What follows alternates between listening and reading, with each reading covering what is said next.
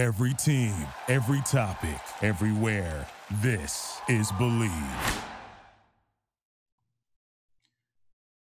Welcome back to another episode of Bleav in the Press Row, a truly uh, unique episode. On one other occasion, I've done a podcast where I've kind of stepped outside of my sweet spot of sports and media and, and fun and games.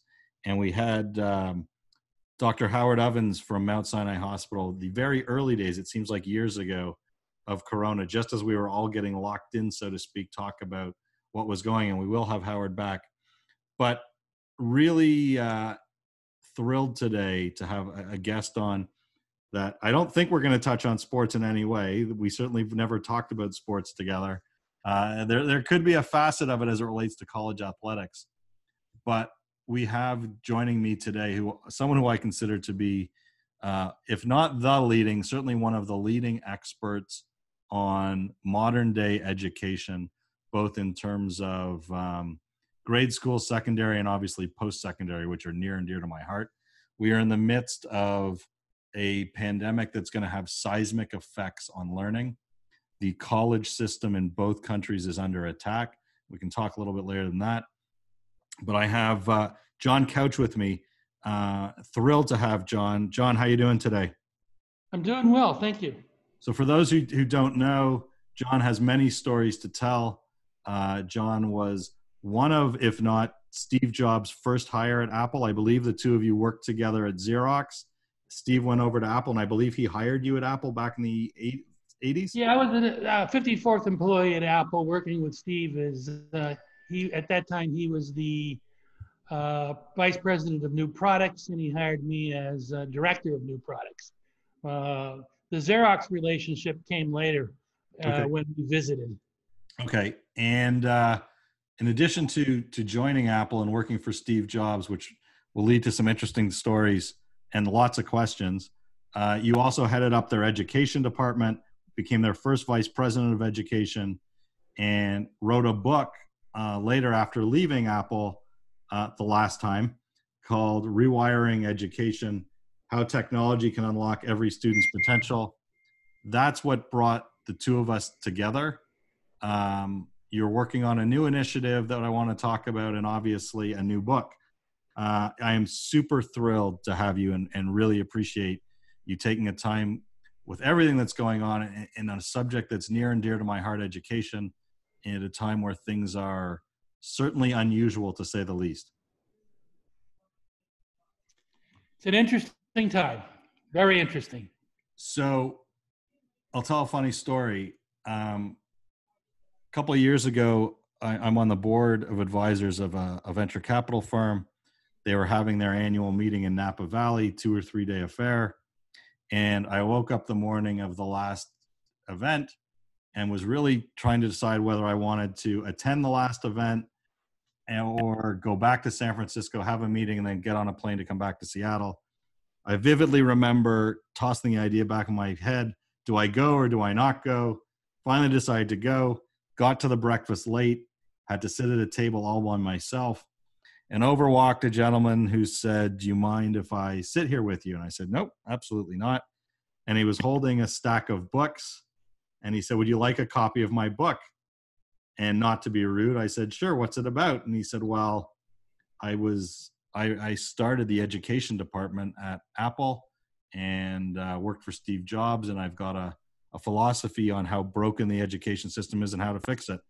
And that was John. And that's how John and I met it is one of the most i'm not a uh, a typical reader of nonfiction um, and it's one of the best books i've ever read and it spoke near and dear to my heart uh, when i was in the third grade i was diagnosed with dyslexia i don't really know what that means except that back then in the dark ages um, they told my parents that i wasn't going to graduate high school and that i better get used to asking the very important question do you want fries with that the hmm. world has certainly changed, but education remains important to me. And at the same time, I have two kids who are in the 11th and 9th grade here in Seattle. So the next steps of education is future. And, and really, that's what brought us together, John. And um, your book really was fantastic. I'm not even sure where to start. Why don't Why don't we start with? We'll put us put that aside because that's going to go a long time. One of the things that you and I talked about was your relationship with Steve Jobs. He is certainly uh, his presence is felt in today's society.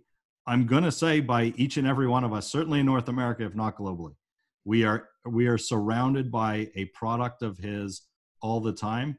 I can't imagine we're ever anywhere within five or 10 feet that someone doesn't have one of Steve's products. I believe it was him who said, I envision a day one time where everyone will have a computer at home. Holy hell, did he expand on that? Yeah. Um, Steve, I was fortunate enough to um, actually, my new book is, uh, well, right now the title is My Life at Apple and the Steve That I Knew, uh, because I just felt that all of journalism, everything that's been written by Steve, has really not captured the human nature of Steve.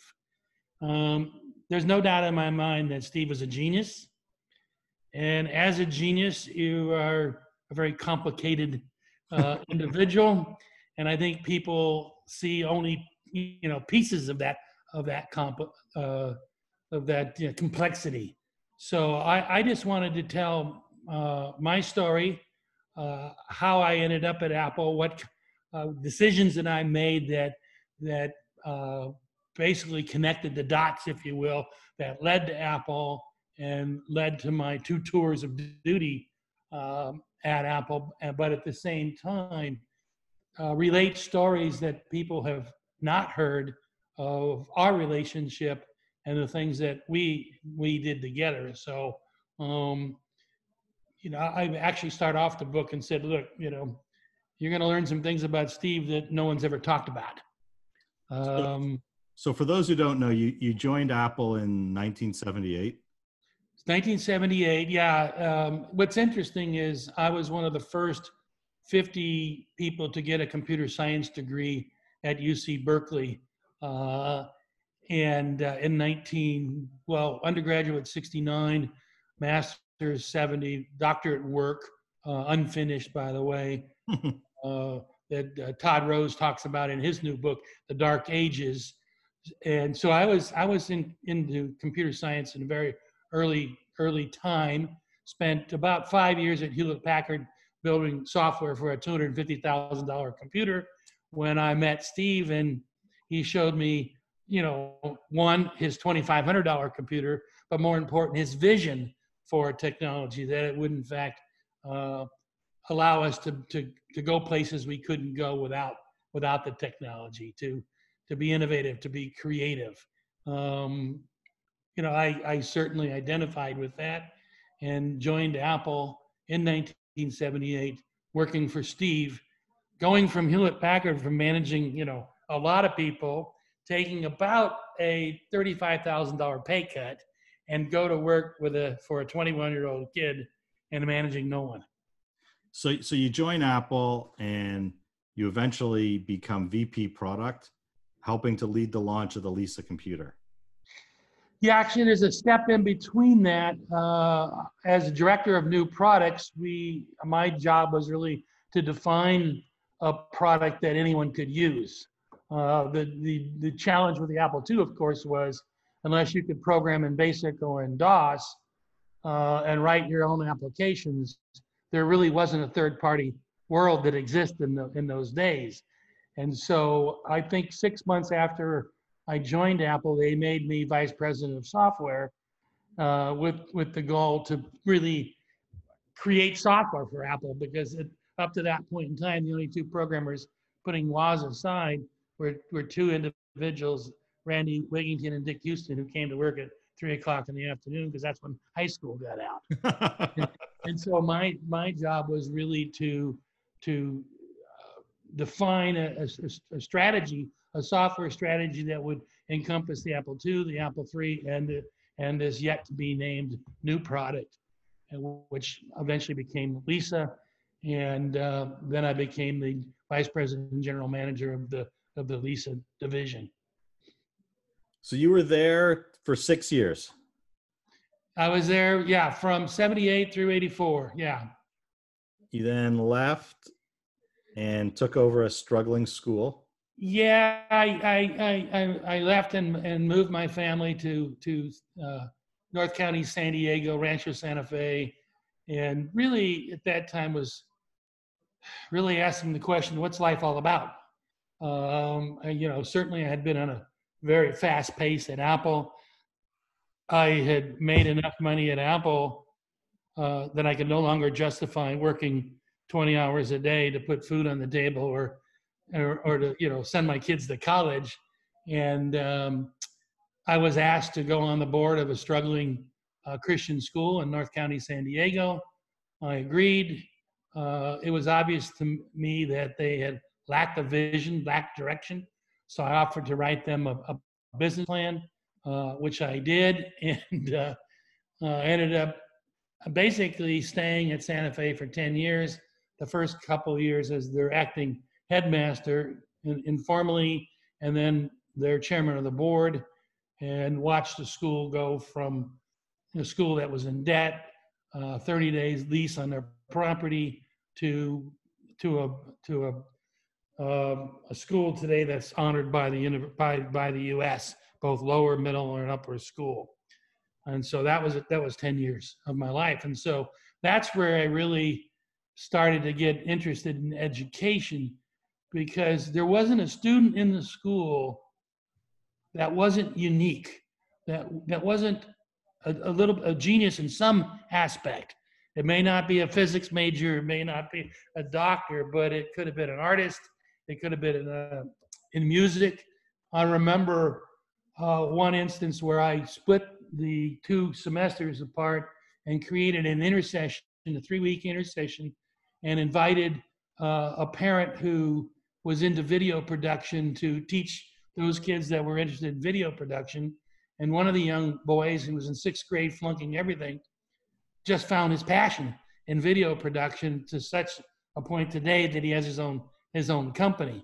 So I learned a lot about about the, the nature of learning uh, the the potential, if you will, of each and every individual, and um, you know realize that the model that we have in school is really based on memory.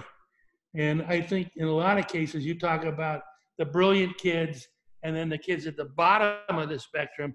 In a lot of cases, it's directly proportional to their ability to memorize. And yet, some of the kids at the bottom of the perspective are the most artistic and and innovation. And you know, my book talks about one of my sons, my middle son, uh, who dropped out of school.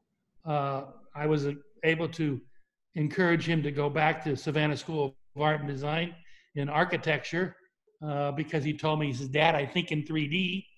And he graduated with honors, was given a scholarship, graduated with honors, and his first design, he won the Dwell Award, and today he has his own company.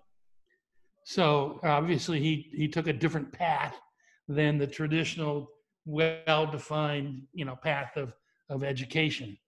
And I think Todd Rose does a good job in his book, The Dark Ages, talking about, you know, taking a new path.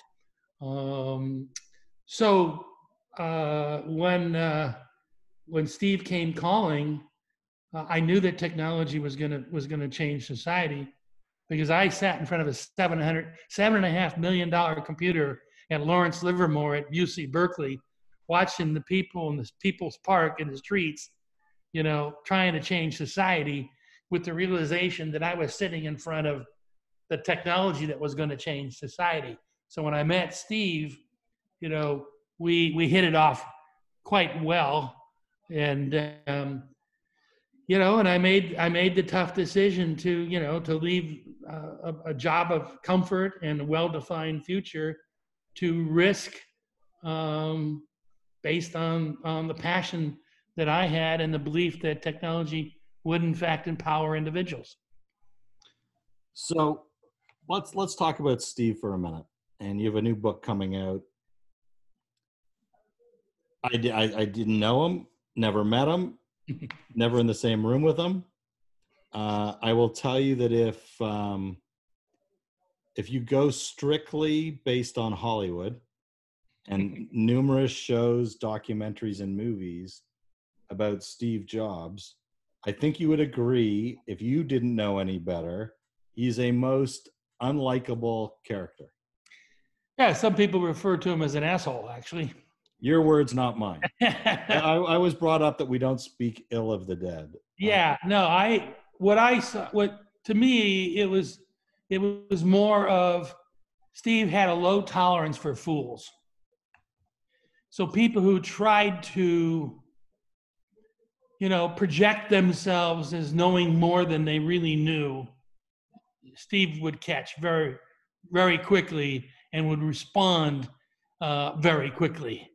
And I think, you know, it's that low tolerance of fools that have, have has mapped into, you know, what people have written about him.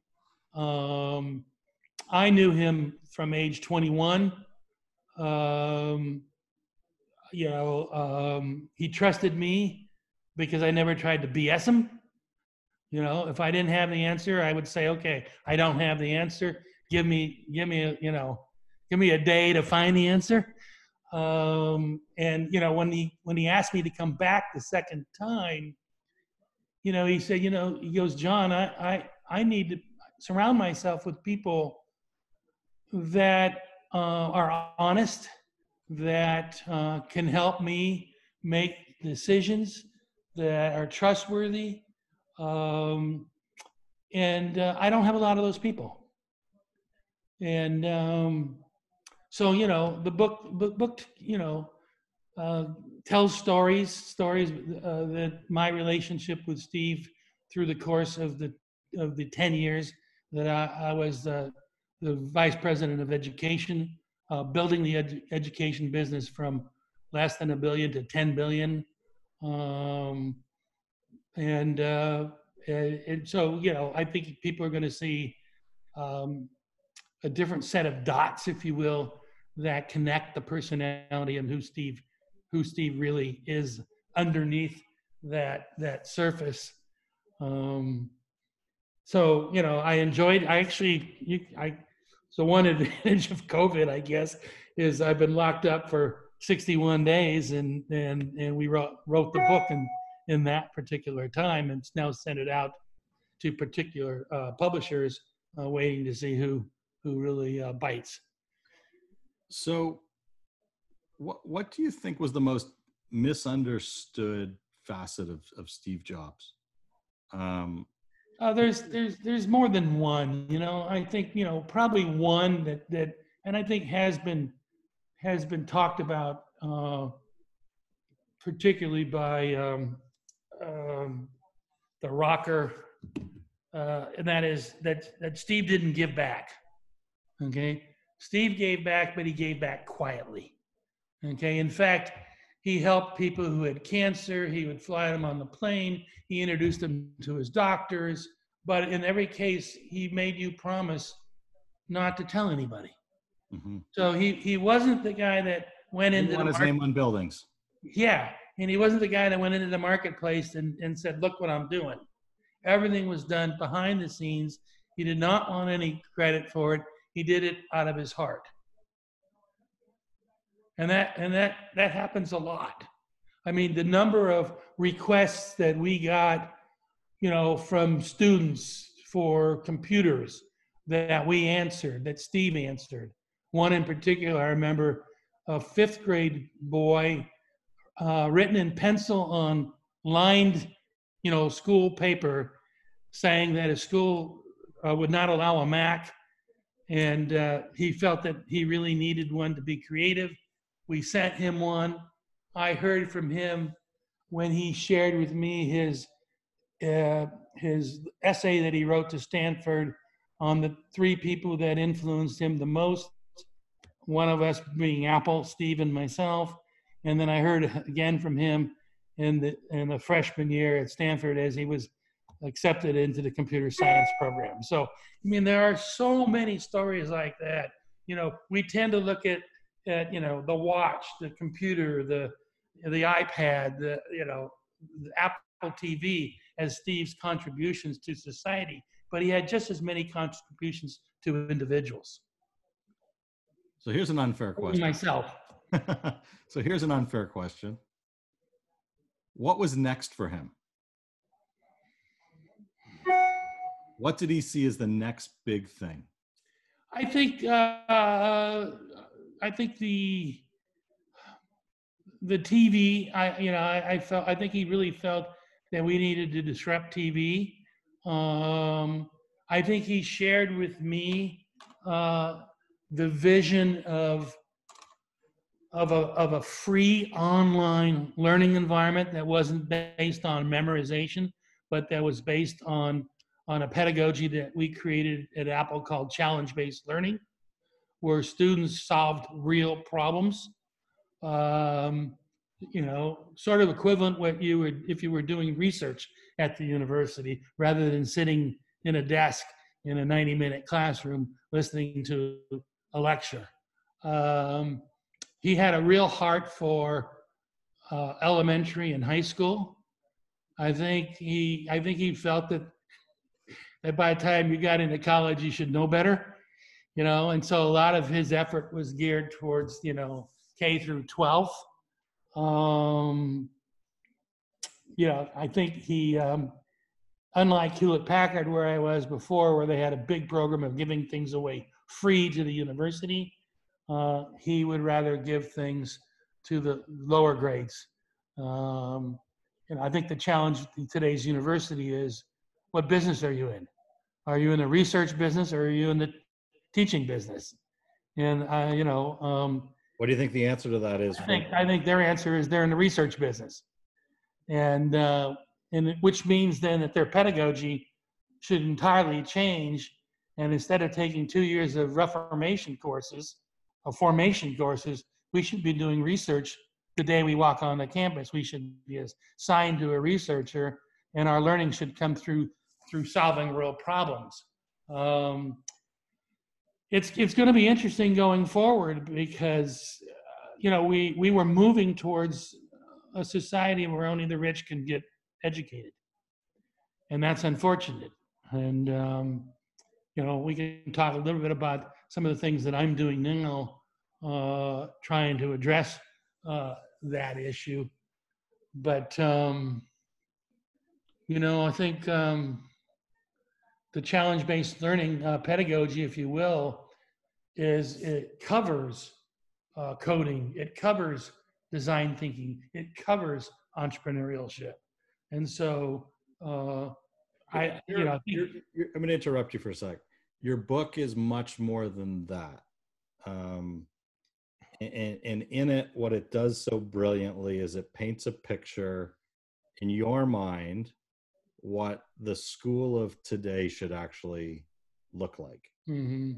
You know, you, you say in the book that rewiring education is all about a series of challenging and relevant experiments that play off pre-existing experiences where an engaging and sometimes unpredictable learning process ultimately leads to a clear understanding of the results. Yeah, yeah. We we sort of look at it as um, if you if you thought of it as an onion skin, it's me, you know, who am I, my family, my community, my world, my purpose, and the purpose being, you know, who's going to solve these big problems that are coming our way if we haven't been trained in school to solve problems.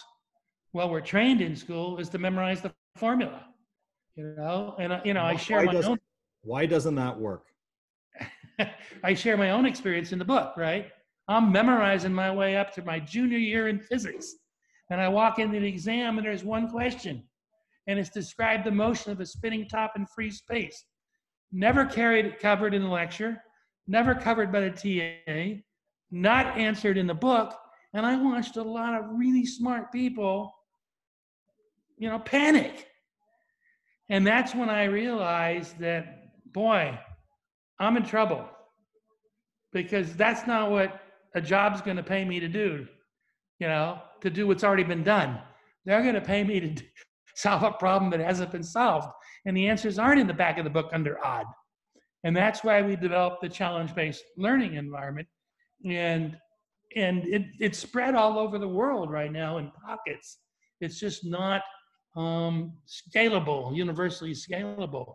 But the kids really shine and and they after they've solved the problem, like, um, is my water safe to drink in the desert community where we're throwing garbage into the water table? Uh, there's a realization that wow, you know, I am smart. I can give back to society. Uh, you know, in the book we talk about learning comes from intrinsic motivation, not extrinsic motivation. Our schools are based on extrinsic motivation. What do you mean by that? Well, it means you do this or else, right? um, intrinsic motivation means that you've you've you've you've discovered your gifts, your passion, your excitement, and you you're applying that. And the other problem with schools is we don't allow for failure, right? I mean, in, in Apple, you know, we failed, but we learned from those from those failures. Our schools don't allow failure, right? And so we we we we block off. We put concrete on the innovative portion of our creative portion of our brains. We learn how to play the game, how to take the test, and you know, and they tell us you're smart. You're National Honor Society. We're giving you a scholarship to college, but it's it's all wrong. It's all wrong. And um, you know, and I I think Todd Rose, who's who's approached this from an academic perspective with his with his two books, uh, I sort of approached it with with rewiring education from um, experimental, you know, from my own experience. So, if you were in charge, wouldn't that be great? What would what would elementary school look like? You know, those those early grades one through whatever. What okay. How would that cl- how would that uh, classroom of the future look? Okay, I will share with you a, a, an environment that we actually developed in Mexico. Uh, in a school called Varmond, uh, and the whole school is based on challenge-based learning, and uh, we developed a curriculum from age three through 16. Uh, the students three, four, and five uh, are given challenges. Um, they're exposed to 18 different countries.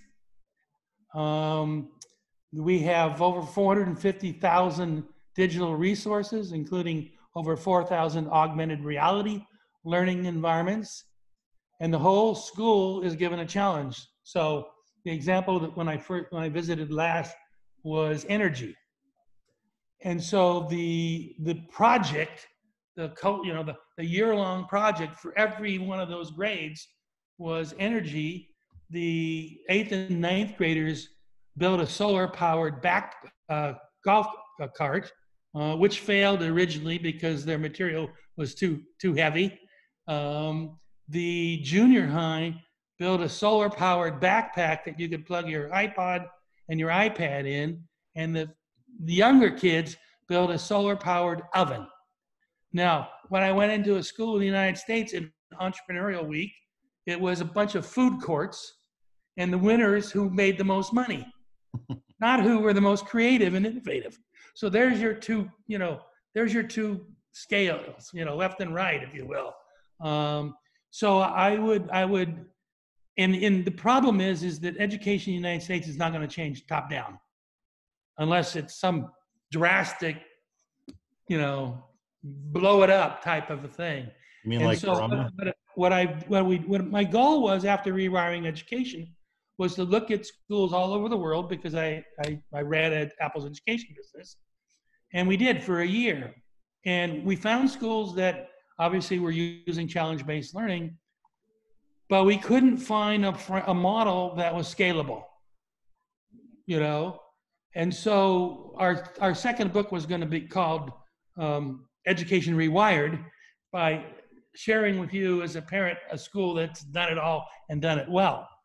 And so we put all that research and all, all the examples on our website, rewiringeducation.com, and we backed up. And we started three nonprofit organizations. One called Beyond School, which is licensing the curriculum from Mexico. Two lab schools, Varmond being one, and a school in East Palo Alto called Oxford Day Academy being the second that takes immigrant students who are two and three years behind in high school. N uses the pedagogy of every student having an iPad and and the Oxford tutorial method. And three, we took a look at the problem of, of the teacher shortage and the lack of, of training on the teacher. And so we created a teaching internship program. Uh, we wrote a white paper, uh, teaching internship program. We partnered with Oxford University to form the Oxford Teaching College. And the intern must come from the school district area where they internship. So they know they know the churches, they know the YMCA's, they know the boys clubs, they know the kids.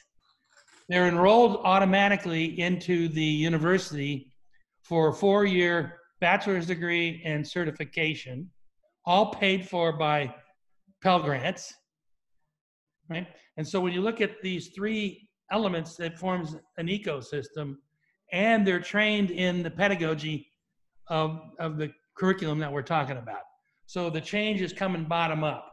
We're basically putting internship teachers into a school that are being trained in the future rather than in the past. Uh, and so those three, I've written a white paper called ER, Education Rewired, also stands for ER for learning, taken from the medical industry as we borrowed the concept of an internship. So take a break, take a breath. Let me uh, pay a couple of bills, as they say. you got it. So um, clearly unusual times right now. If, if, if you follow me, you know that sports is near and dear to my heart. Uh, we currently don't have any NHL, NBA, or baseball. Football in the fall is in doubt, but yes, there are still things to bet on esports, American Idol, Big Brother, the elections. And yes, they even have a $750,000 poker series. There's still lots of fun to be had right now if you go to betonline.ag. And if you use the special promo code MyPod100, they'll also top up your first deposit. Again, that's uh, betonline.ag. And the promo code is MyPod100.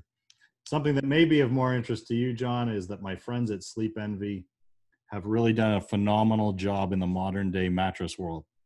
Uh, having a good night's sleep, especially right now during Corona when we're so stressed out, is really important. Uh, I had to buy one for my son when he was recently hospitalized. He came home. I laid on the thing the other night and I was actually mind blowing. Like, holy hell, this thing is so comfortable. Uh, it's easy. Take a quiz online, and just like your iPhone, it ships right to your door. Unlike the iPhone, you can try it for 100 nights free in the comfort of your house. Shipping both ways is free, not that you're going to need it picked up. I have an exceptional deal for you today. Uh, you use the pro, use the promo code PRESSROW at checkout and get 25% off. On top of that, they're giving 10% of the proceeds to help with those feeding uh, the hungry during Corona. Once again, uh, please go to sleepenvy.com. That's sleepenvie.com. The promo code is PRESSROW, P R E S S R O W and you get 25% off. It is awesome. They have this new couch in a box where you basically tell it the dimensions and a box shows up to your house and you've got a custom couch. It is so cool, so easy, and so reasonable, especially with my discount. So, jump back, John. Um, I'm gonna, I'm gonna press you on this because because you do a really good job of it in the book. Your kid's going to grade one, two, three here in the states and we're starting a new school based on your system you know today they go in and it's all you know 1960 style education nothing's changed so you got a teacher at the front of the classroom in front of a whiteboard maybe a chalkboard and they're going through the old style of learning right so you've got some some reading going on some vocabulary going on elementary you can't see this but john is looking furious, shake, shaking his head, taking his glasses off, literally sweating. So, in the modern school that you're designing, one, why doesn't that work? And two, knowing that we need to still have some of that skill, how are you teaching it in the modern era? Yeah, actually, I'm going back to um, Frederick Froebel, who created kindergarten in Germany in 1850. The best part of the book. Go on. And I don't know if I even had Frederick in the book, but uh, but what Frederick realized was that the his students were creative, and so everything was based on movement, dance, motion, nature, and he created a set of tools that it called they were called uh, Froebel gifts, and they were you know they were blocks, strings, and everything that the students could create in abstract something they saw in nature. Okay, it wasn't about literacy. I mean, we know that kids read at a different age. And for us to tell a kid that who's not reading at five that you're stupid is is you know we should put a weight around our necks and jump in the ocean, right? And so what's interesting is when kindergarten was brought over into the United States, what we did was we basically pushed the first grade down into kindergarten and changed the whole movement from one of creativity to one of literacy. All right. And so the, I and it's it's it's ironic that those Froebel gifts, if you will, uh, were a favorite of Frank Lloyd Wright and are still used at the Graduate School of Architecture at MIT. Mhm. I bought those for all 17 of my grandkids, and it's unbelievable what what they create. Um, so I would get back. I would get back to the to focusing on on on creativity and innovation, and let the literacy come more natural to the to the student. Um, Give us a, give give us a tangible example. Well, it's it's back to you know a, a challenge. You know, um, is your, your water safe to drink? Uh, what you know? How do you go about you? You see, it's not something you memorize. It's something you have to discover. And in the process of doing that, now this is a later age academic example, but you got to learn the periodic chart, or you got to learn certain what elements are in our water. And wow, guess what? There are carcinogenic elements in our water. You know, um, well, who determines what percentage is safe, and who, de- you know, and so the whole learning environment becomes just uh, natural rather and, and, and intrinsic motivated because you're trying to find the solution rather than okay here's 12 pages of long division arithmetic. It's due on monday. You know that's what i had right? And you know and i bet if i were to go back and look at those 12 pages i would have no mistakes on page one maybe a mistake on page two and by the time i got to page 12 they're half wrong right?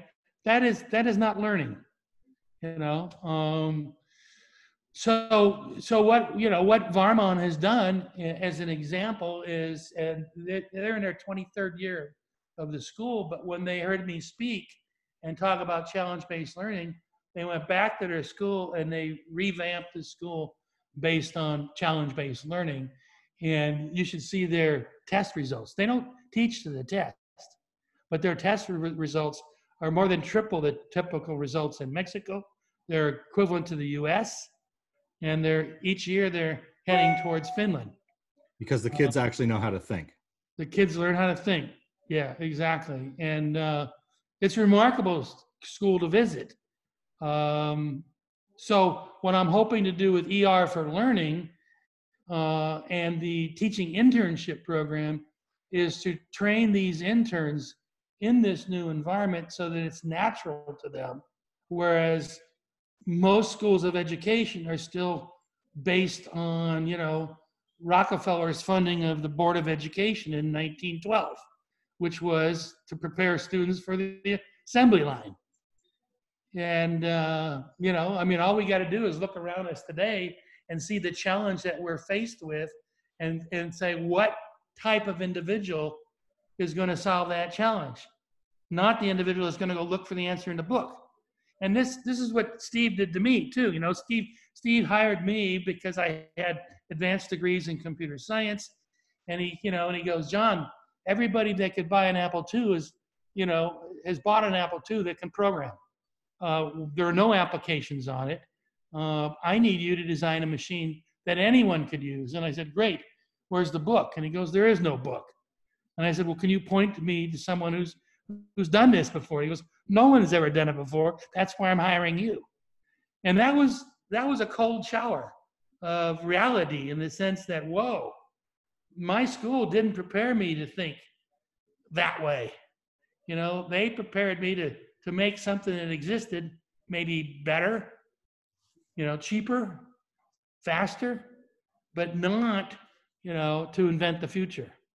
So most people that I've talked to, when I bring your name up, no joke, when, when I tell them that you started the education department at Apple, do you know what they think that means?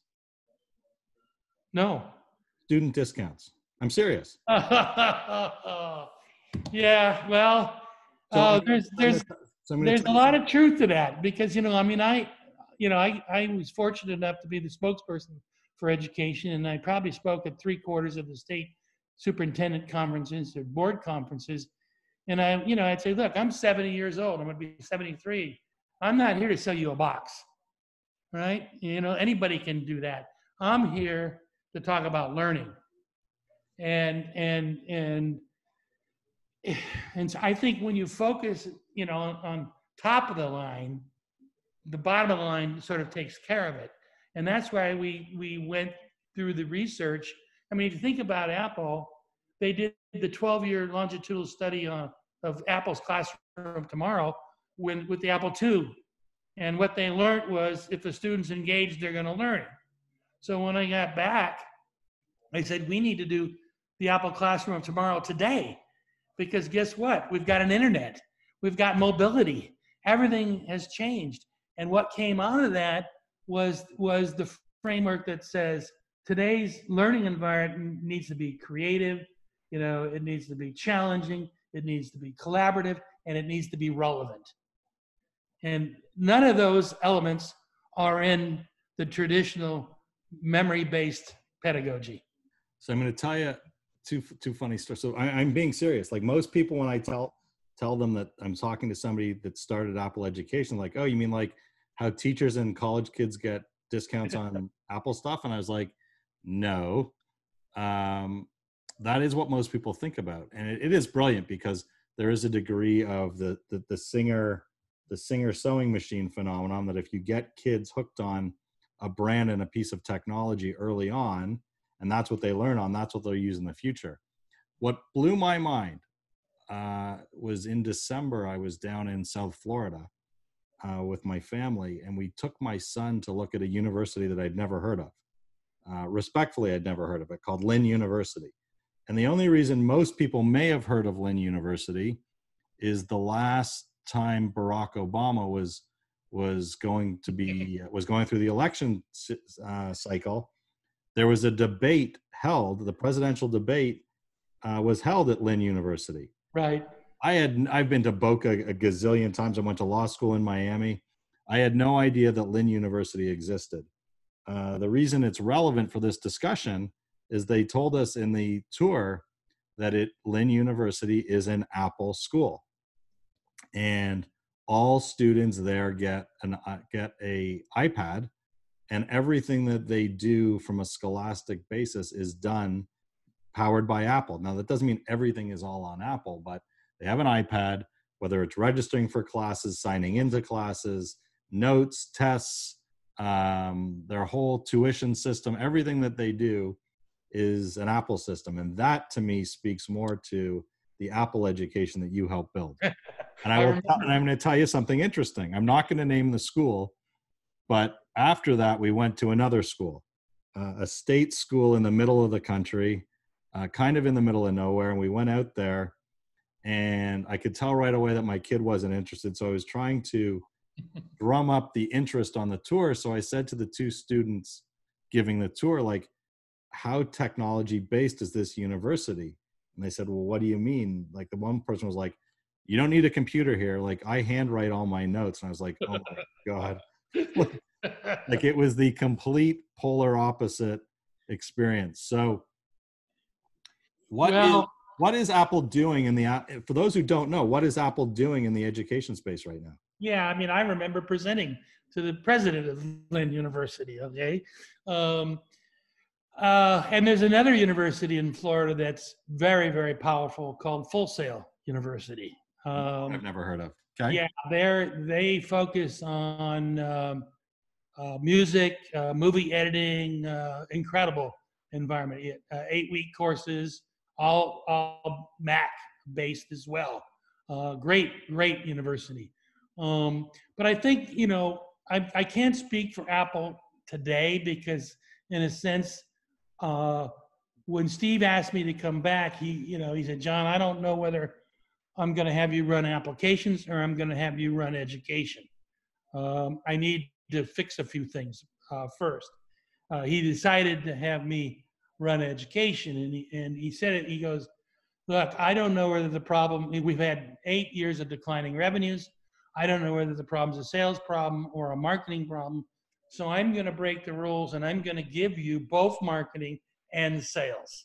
Okay, very unique. No one else in the company had that kind of authority. And he basically just said, you fix it or I'm out of the business. All right. Well, as as champion, I became the you know the champion for education, uh, and uh, you know one of the lessons that I had learned in the early Apple days was Steve's. Steve was very articulate in describing why Apple, why Apple existed, and everybody's heard the story. It, it was the mental bicycle, right? The amplifier for our for our for our mind. Um, and so I asked the question, why are we in edu- why are we in education? And nobody could, you know, nobody could give me an answer other than your typical, which you mentioned, sales answers. Because if we get the kids early, you know, they'll buy when they're older. Okay. Well, that that didn't excite me, and so um, I, my our vision was basically I realized because of my son Christopher, uh, given an Apple II when he was four years old, in a sense became the first digital native. And then when I looked at the environment that I was inheriting uh, in 2000, what four, um, everything was digital except the schools. And so, you know, we we created, you know, we said, look, we need to create a learning environment that meets the needs of this generation of, of digital natives. And so, you know, we defined a, a why and a and a what and a how uh, for education, and, and we started moving that way. I never talked about the box. I always talked about learning, and uh, and that that worked really well. Unfortunately, when Steve passed away, my VP of sales, who I have a full chapter in my book on, I call him a sales animal, and um, he he retired, and so I think Tim taking on a whole, you know, new responsibility, decided to break the education team up, put the sales back in the sales organization, and the marketing back in the marketing organization. So you lost your synergy, you lost your your champion, and and they then integrated education with enterprise. Okay, and so now they start looking at education as an enterprise more infrastructure and more boxes rather than learning. Okay. Now, I think what's interesting now is if you look at what's happened, I believe New York brought over bought over 300,000 iPads with no content. Yep. No curriculum. Yep. No content in context. Uh, LA bought over 100,000. There's another state that bought over 200,000. What they need is they need that challenge based curriculum that runs on that that would allow a student to learn inside the classroom walls as well as outside the classroom walls. Um, and so that's what, you know, so I'm trying to, I'm trying to uh, influence, if you will, uh, Apple's education direction, which today stems to focus on coding but coding is a subset of CBL. Everybody, everybody offers coding. Right. Okay? But CBL was the unique and and and the differentiator. Um, so you know, the, uh, it's kind of ironic because Simon Sinek's new book, uh, The Infinite Game. On page seven, he tells a story. He says, you know, I was fortunate enough to be able to speak at both Microsoft's education conference and Apple's education conference. at Microsoft's conference, all the execs got on stage and talked about how to beat Apple. At Apple's uh, education conference, all the execs got on stage and talked about how do we improve teaching and learning. And he says, and I, he goes, then I got a ride back to the hotel by the head of education. He said, so I thought I would try to zing him. And I said, you know, Microsoft gave me a Zune, and it's a better product than the iPod. And my response, well, was it probably is. and so what what Simon took from that was that Apple was in this education for the infinite game. It wasn't about a product, it was about this infinite game. And so my epitaph, if you will, or the, the ending of my book is about the infinite game. Just because I'm not an Apple doesn't mean that I'm not continuing to drive towards this this this pedagogy and curriculum that transforms education from the 1912 prepare our students for the factory to the you know 2020 that says your student's going to is is find the find the uh, solution to the next you know virus what's interesting to me is at this time students across the world literally are stuck at home in some way or another trying to learn remotely. And when that happened you're the first person that i thought of because one of the things that you and i talked about was the fact that what should happen is that there should be a lecture online so to speak and that the teacher using technology should be able to interact with a student as they work through a problem to give that student the opportunity to learn one-on-one with the teacher and actually get help along the way. So the teacher could not just sit at the front and give a, a lecture with kids off in 12 different directions but even if it's if it's done recorded allow that interaction to, to occur using technology whether it's things like khan academy or something like that. And yet here we are today where that environment has been forced upon us and instead of it being a positive and a vehicle to a new way of learning instead what it's what it's turned into is a massive stressor on kids and a huge no and parents. It's true, and it, yeah. no, it's not a stressor on parents. It's actually become a burden. Um, you know, I have a kid. I don't know if you saw. I don't know if you saw the video of the uh, South American mother that just. She's Israeli. She's Israeli. Yeah, yeah, she's Israeli. Goes, My kids are going to learn that I'm dumb. Right. You know. Yeah. Like, I'll be so honest. Let me, let me show you. Let me give you an example. So in the curriculum that that was developed over the last five years at the cost of $40 million, by the way. Each, um, each class is divided into eight units. So, you know, each unit is divided into 20 sessions. Each session is broken down into activities, and each activities has a set of resources, apps, everything, okay? And, and what's powerful about this is the student can go through their self propelled, right? But the teacher is getting all the feedback real time. You don't need tests, okay? But what's really beautiful is if the teacher sees that Johnny is struggling with, you know, negative numbers, she can dynamically add activity per student per student so you people talk about personalized learning okay you know it's not this you and me. It's the ability to deliver to that student what they need in real time to progress, you know, through the rest of those activities and therefore finish that unit and move on to the next unit. Uh, I showed that this week to Apple, blew their minds. No one knew that it even existed. So, how far are we from that becoming a reality? Where, where does somebody see that? Well, it exists today. It's there's 36,000 students using that in Mexico and South America. The real question is uh, how I'm trying to help them bring it in to the U.S. Uh, my first attempt is to expose it to Apple. Yep. Uh, the second attempt is the teaching internship program. Okay, is to integrate it into that program with the university seven states have already signed up for, for us for the teaching internship program because as you know we're short we're probably short you know 200 to 600,000 teachers.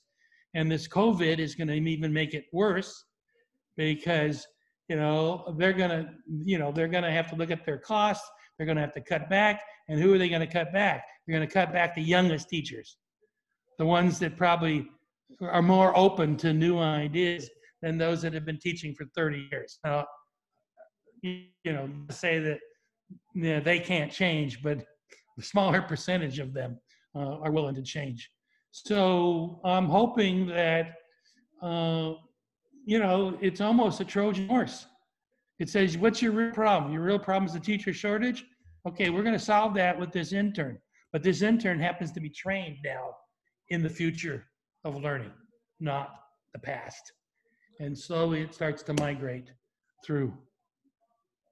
So I have one last question for you, and, uh, and I'll let you go. This has been. And by the way, people that we're talking to at the state level are not the educators.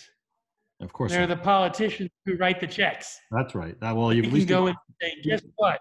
We've solved your teacher problem. We've solved your remote learning problem. We've solved your cost problem because you don't need to build a $50 million brick and mortar school in the future. So here's uh here's my last question for you. At least this time. We'll we'll have you on again, I hope.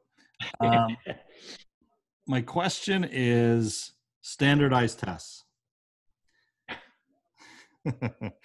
Almost as angry a look as the last time I asked you a question like this. But here we are. The SAT and the ACT are not being offered right now. Yep. One of them, I think the SAT is actually talking about issuing one from home, which could be the dumbest idea that I think I've ever heard. One, why are so a good chunk of schools have basically said for next year's school and the next two or three, by the way, we're no longer going to require it. Why are what's your take on it? What should they do with it? And why aren't more schools at least temporarily abolishing it right now? Well, uh, you know, first and foremost, it's it's all it is is it is it is it is it looks backwards. It looks at um, your ability to memorize, your ability to recall facts, mem- uh, formulas, um, your vocabulary. Um, you know, in the book we talked about the age-old: is it nature or is it nurture? right? Are you born with the intelligence or is the environment create your intelligence? And we said it's both because having been the CEO of a, of a genomics company, we see that one's DNA does alter and it is altered by your, your environment. So I think all that does, it doesn't say anything about your potential, your ability to solve problems. It's only a, a measurement of your ability to to memorize. Yep. And um, uh, you know, I mean, I I I mean, I didn't get an 800 or on my SAT scores, you know, and they weren't really. We had to take them back in '65, but um, we didn't. I mean, we didn't we didn't study for them. We didn't join, you know, pay for courses to teach us how to get a better. You know, I took my SAT score in a, in a gym in Paris, surrounded by a bunch of beautiful young ladies, right? After I had gotten into Paris at two o'clock in the morning because our basketball team bus had broken down, you know? So, I mean, it wasn't, you know, the, the end all for us. Um, you know, and it's, it's really kind of sad because, I, like I said, I have 17 grandkids, five in college. I have my own petri dish. And I, I watched one of my granddaughters applied it to to Berkeley, where I went, and her grandmother went, and her her test score was a little bit lower than her best friend. She had better grades.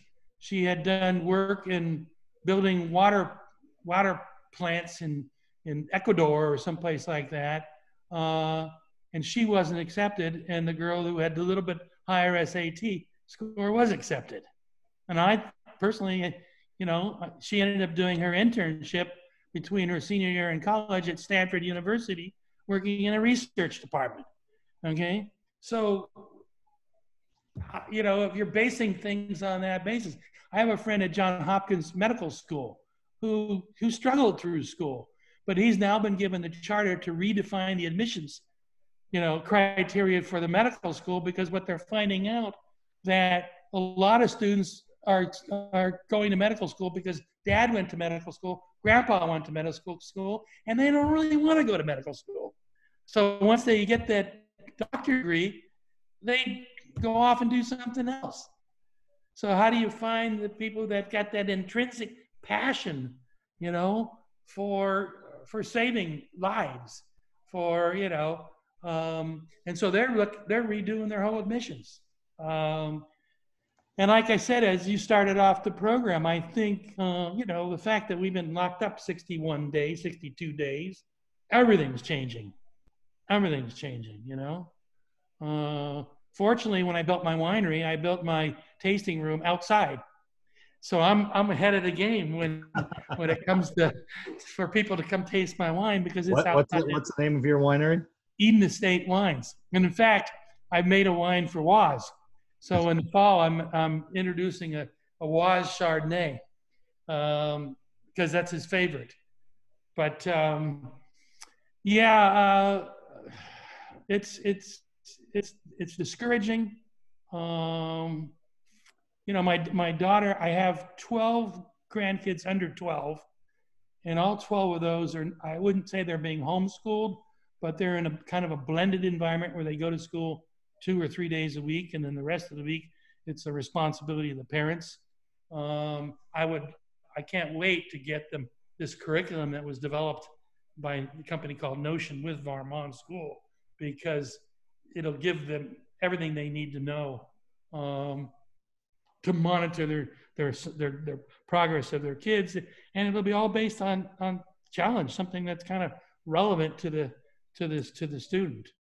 Yeah, I mean, I think um, the one thing that we didn't talk about, and, and again, I want to be respectful of your time, is just how personalization is so important, and and figuring out what your purpose is and what your passion is, and if you're, we can all do math, but if you find the way to teach it that goes to somebody's passion and purpose, they'll be much more successful. To me, that's the role, that's the key role of the teacher. The role of the teacher should be to help the student identify their gifts, their, you know, their unique gifts, and allow allow that their in, integrate their passion and those gifts together. So if you're you know? teaching rudimentary, boring math, when you're giving an expression or a word problem, at the very least try and apply it to something or an area in which you know the student's interested. Relevant yeah yeah. So, remember the example i gave in the book about about the uh, 11th grade class uh, uh, that wanted to write a uh, they were taking anatomy and they wanted to create a a, a book and uh, for anatomy for the younger kids. And the young girl that was chosen to do the illustrations was not considered to be one of the better students okay but that was her role in this in this challenge in this task. Yep. Well, today she's a medical illustrator. Right. Now think about what course did you take in school that would have given you any idea that you had a talent for medical illustration projects. That's Zero. the only way to do it. Well, his book is called Rewiring Education How Technology Can Unlock Every Student's Potential. It's available in hardcover, softcover, Kindle, and audiobook. Uh, it's available nationwide.